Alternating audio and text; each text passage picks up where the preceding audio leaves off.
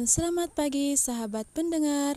Pada kesempatan ini kita akan mempelajari seputar pemanfaatan perairan laut dalam kehidupan dan bagaimana pembagian wilayah laut di Indonesia.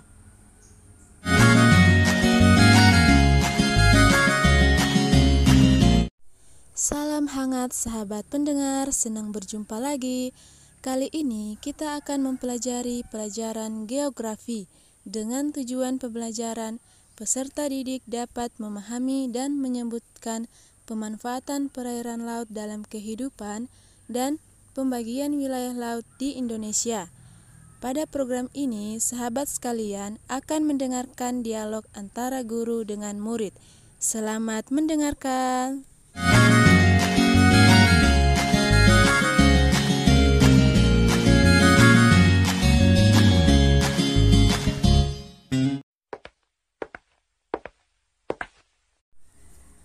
Selamat pagi murid-murid, apa kabar? Semoga semua baik-baik saja ya.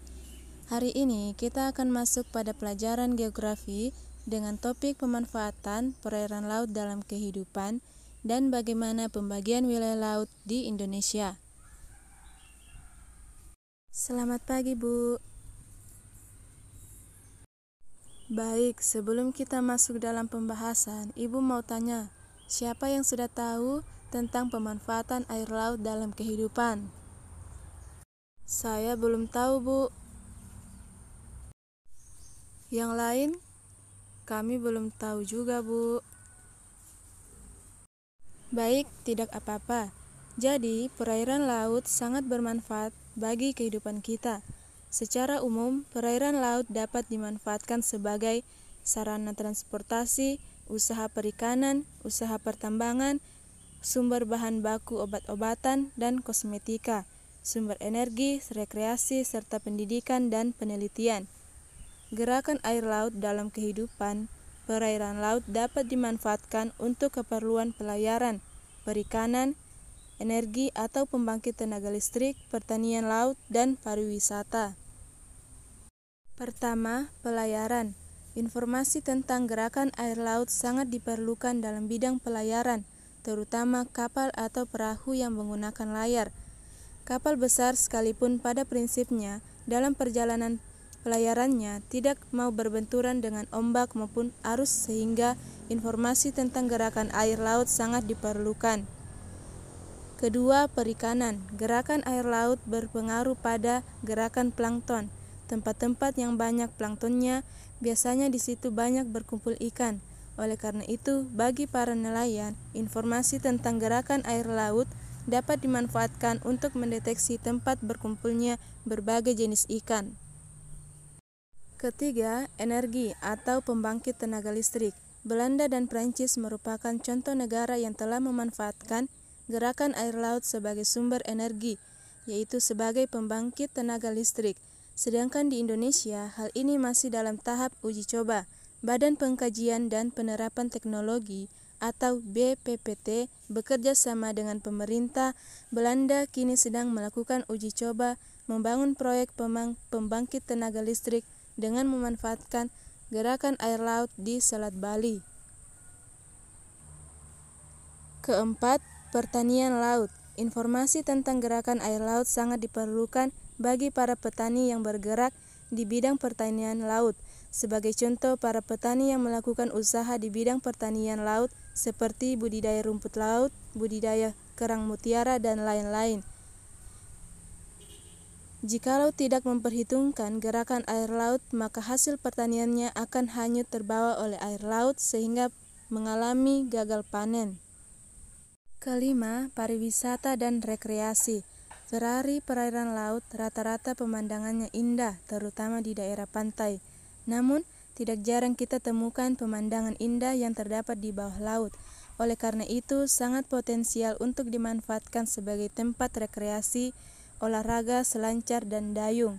Para peminat perahu layar dan lain-lain akan banyak memperhitungkan faktor gerakan air, contoh olahraga selancar angin yang pastinya memerlukan tempat yang gelombangnya besar. Keenam, sumber bahan baku obat-obatan dan kosmetika.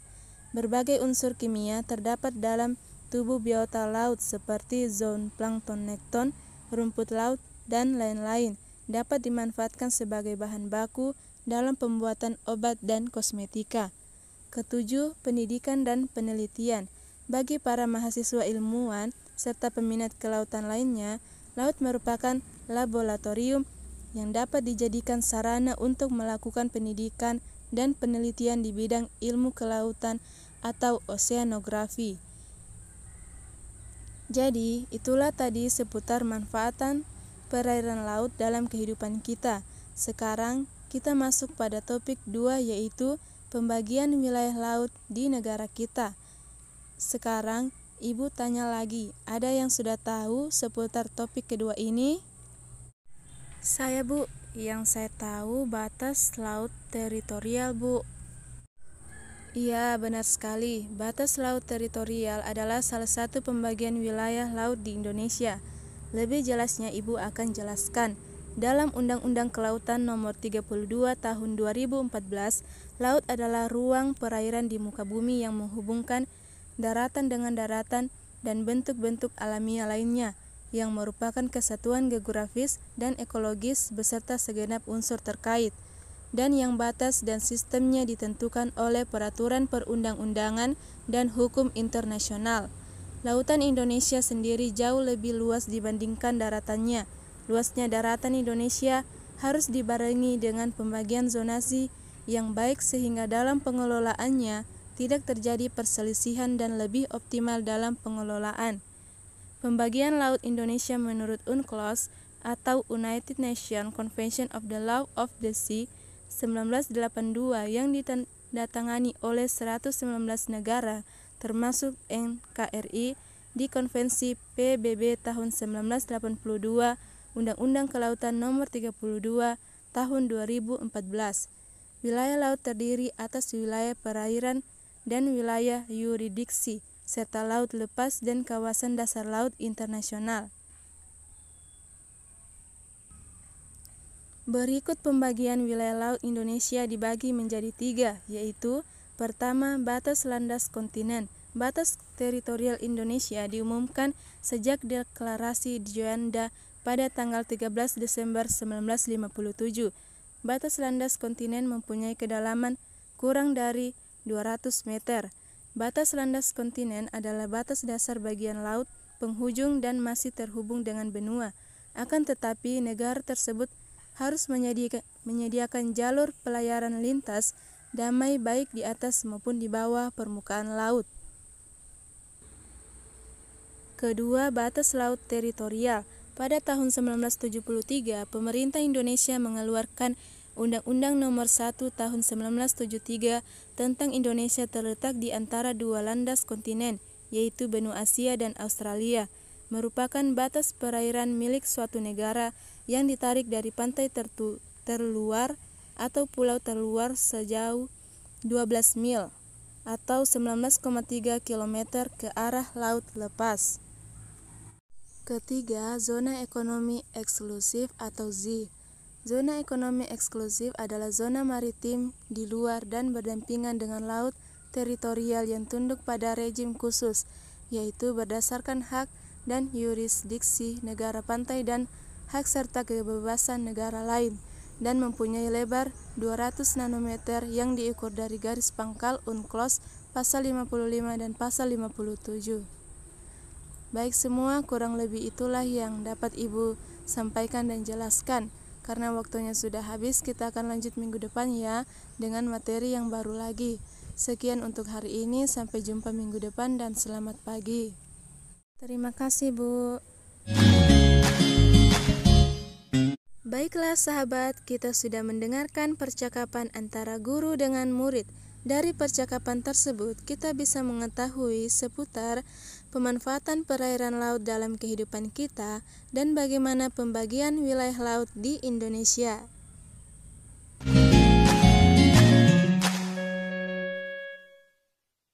Sahabat pendengar sekalian, sampai di sini program radio ini yang dapat kami persembahkan.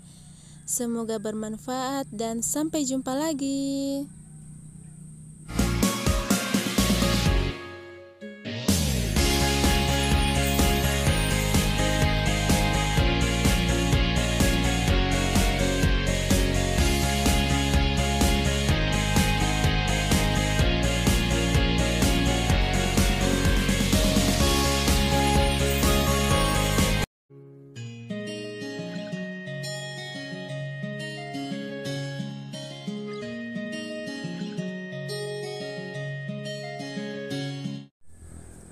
Dan selamat pagi sahabat pendengar.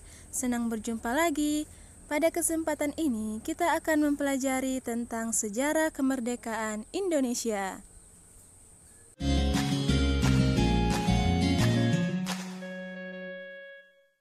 Adapun tujuan pembelajaran yaitu peserta didik dapat memahami sejarah kemerdekaan Indonesia.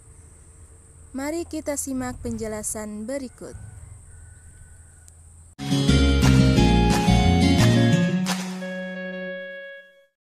Hari Kemerdekaan Indonesia dirayakan setiap tanggal 17 Agustus.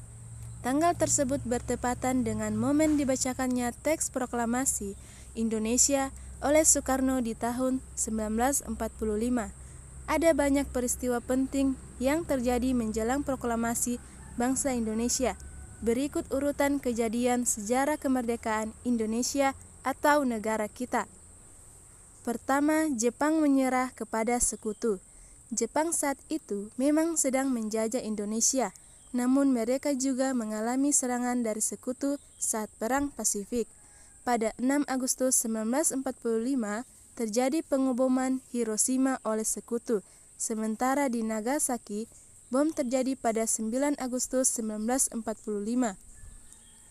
Akibatnya, 14.000 penduduk Jepang yang menjadi korban dalam peristiwa itu. Hal ini yang membuat Jepang akhirnya mengaku kalah dari sekutu. Buntut dari momen tersebut, Jepang pun membebaskan Indonesia pihak Jepang menjanjikan pembacaan proklamasi kemerdekaan Indonesia pada 24 Agustus 1945. Kedua, peristiwa Rengas Dengklok. Pada 14 Agustus 1945, golongan pemuda yang terdiri dari Sultan Syahril, Khairul Saleh, Wikana dan Darwis mendesak golongan tua Soekarno dan Muhammad Hatta untuk segera melangsungkan kemerdekaan. Namun menurut golongan tua, Indonesia harus memiliki strategi lebih matang untuk melangsungkan kemerdekaan.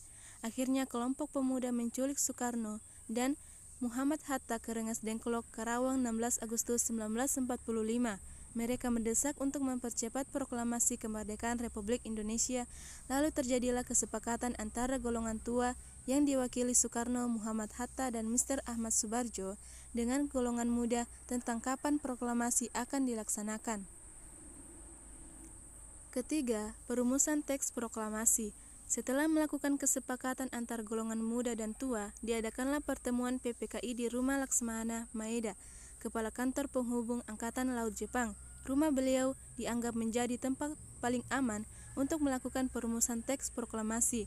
Rapat tersebut bertujuan untuk merumuskan teks proklamasi yang dihadiri oleh pihak dari golongan tua dan golongan muda pada tanggal 16 Agustus 1945.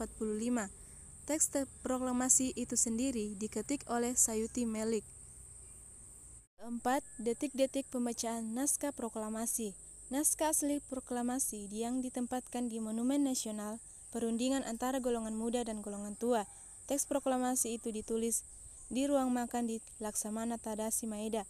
Teks proklamasi Indonesia itu diketik oleh Sayuti Melik.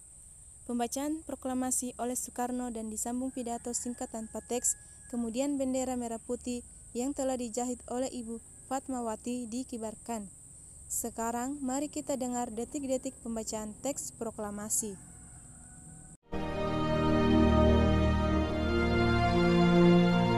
Proklamasi kami, bangsa Indonesia, dengan ini menyatakan kemerdekaan Indonesia. Hal-hal yang mengenai pemindahan kekuasaan dan lain-lain diselenggarakan dengan cara saksama dan dalam tempo yang sesingkat-singkatnya. Jakarta 17 Agustus 1945 atas nama bangsa Indonesia Soekarno Hatta Kelima, peringatan 17 Agustus 1945 setiap tahun pada tanggal 17 Agustus, rakyat Indonesia merayakan Hari Proklamasi Kemerdekaan ini dengan meriah dengan mengetahui secara jelas dan rinci serta kemauan untuk mempelajari sejarah kemerdekaan Indonesia dan perjalanan panjang yang harus ditempuh oleh bangsa Indonesia dalam mencapai kemerdekaan. Tentunya akan semakin menumbuhkan rasa kecintaan dan nasionalisme pada diri kita dengan mengingat perjuangan yang telah dilakukan para pejuang kemerdekaan akan terus semangat untuk terus menjaga keutuhan negara kesatuan Republik Indonesia atau NKRI yang kita cintai ini makin berkobar. Jadi, begitulah sejarah kemerdekaan negara kita Republik Indonesia.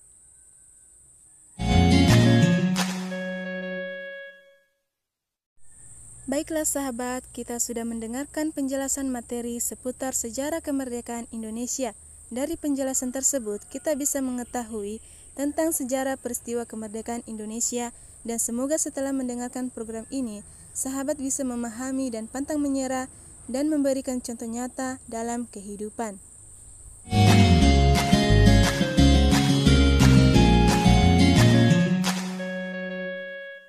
Sahabat pendengar sekalian, sampai di sini program radio ini yang dapat kami persembahkan. Semoga dapat bermanfaat dan sampai jumpa lagi.